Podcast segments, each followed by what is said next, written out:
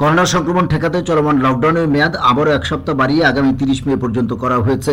তবে আন্তজেলা বাসসহ সব ধরনের গণপরিবহনকে চব্বিশ মে থেকে চলাচলের অনুমতি দেওয়া হয়েছে। মাস্ক ব্যবহার সহ স্বাস্থ্যবিধি মেনে অর্ধেক যাত্রী নিয়ে চলাচল করা যাবে বলে সরকারি নির্দেশনায় বলা হয়েছে।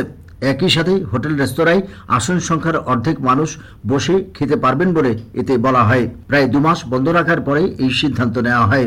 লকডাউন আরও সাত দিন বাড়ানোর সম্পর্কে জনপ্রশাসন প্রতিমন্ত্রী ফরহাদ হোসেন সংবাদ মাধ্যমকে বলেন, আমাদের এই করোনার প্রকোপটা থাকবে সেভাবে আমাদের সিদ্ধান্তগুলো আসবে। আপাতত আমরা এক সপ্তাহের জন্য এটা এই সিদ্ধান্তটা আমরা গ্রহণ করেছি। সবসময় পর্যবেক্ষণ এবং জনস্বাস্থ্য বিশেষজ্ঞদের সাথে আলাপ আলোচনার সাপেক্ষে আমরা এই সিদ্ধান্তগুলো নেওয়া হচ্ছে। গত মাসের শুরুতে করোনার সংক্রমণ বেড়ে যাওয়ায় দেশে দফায় দফায় লকডাউন সহ নানা বিধিনিষেধ আরোপ করে সরকার। পাঁচ এপ্রিল শুরু হওয়া লকডাউনের মধ্যে এক পর্যায়ে দোকানপাট, মার্কেট শপিং মল খুলে দেওয়া হয়। Amir Khasru Voice of America Dhaka.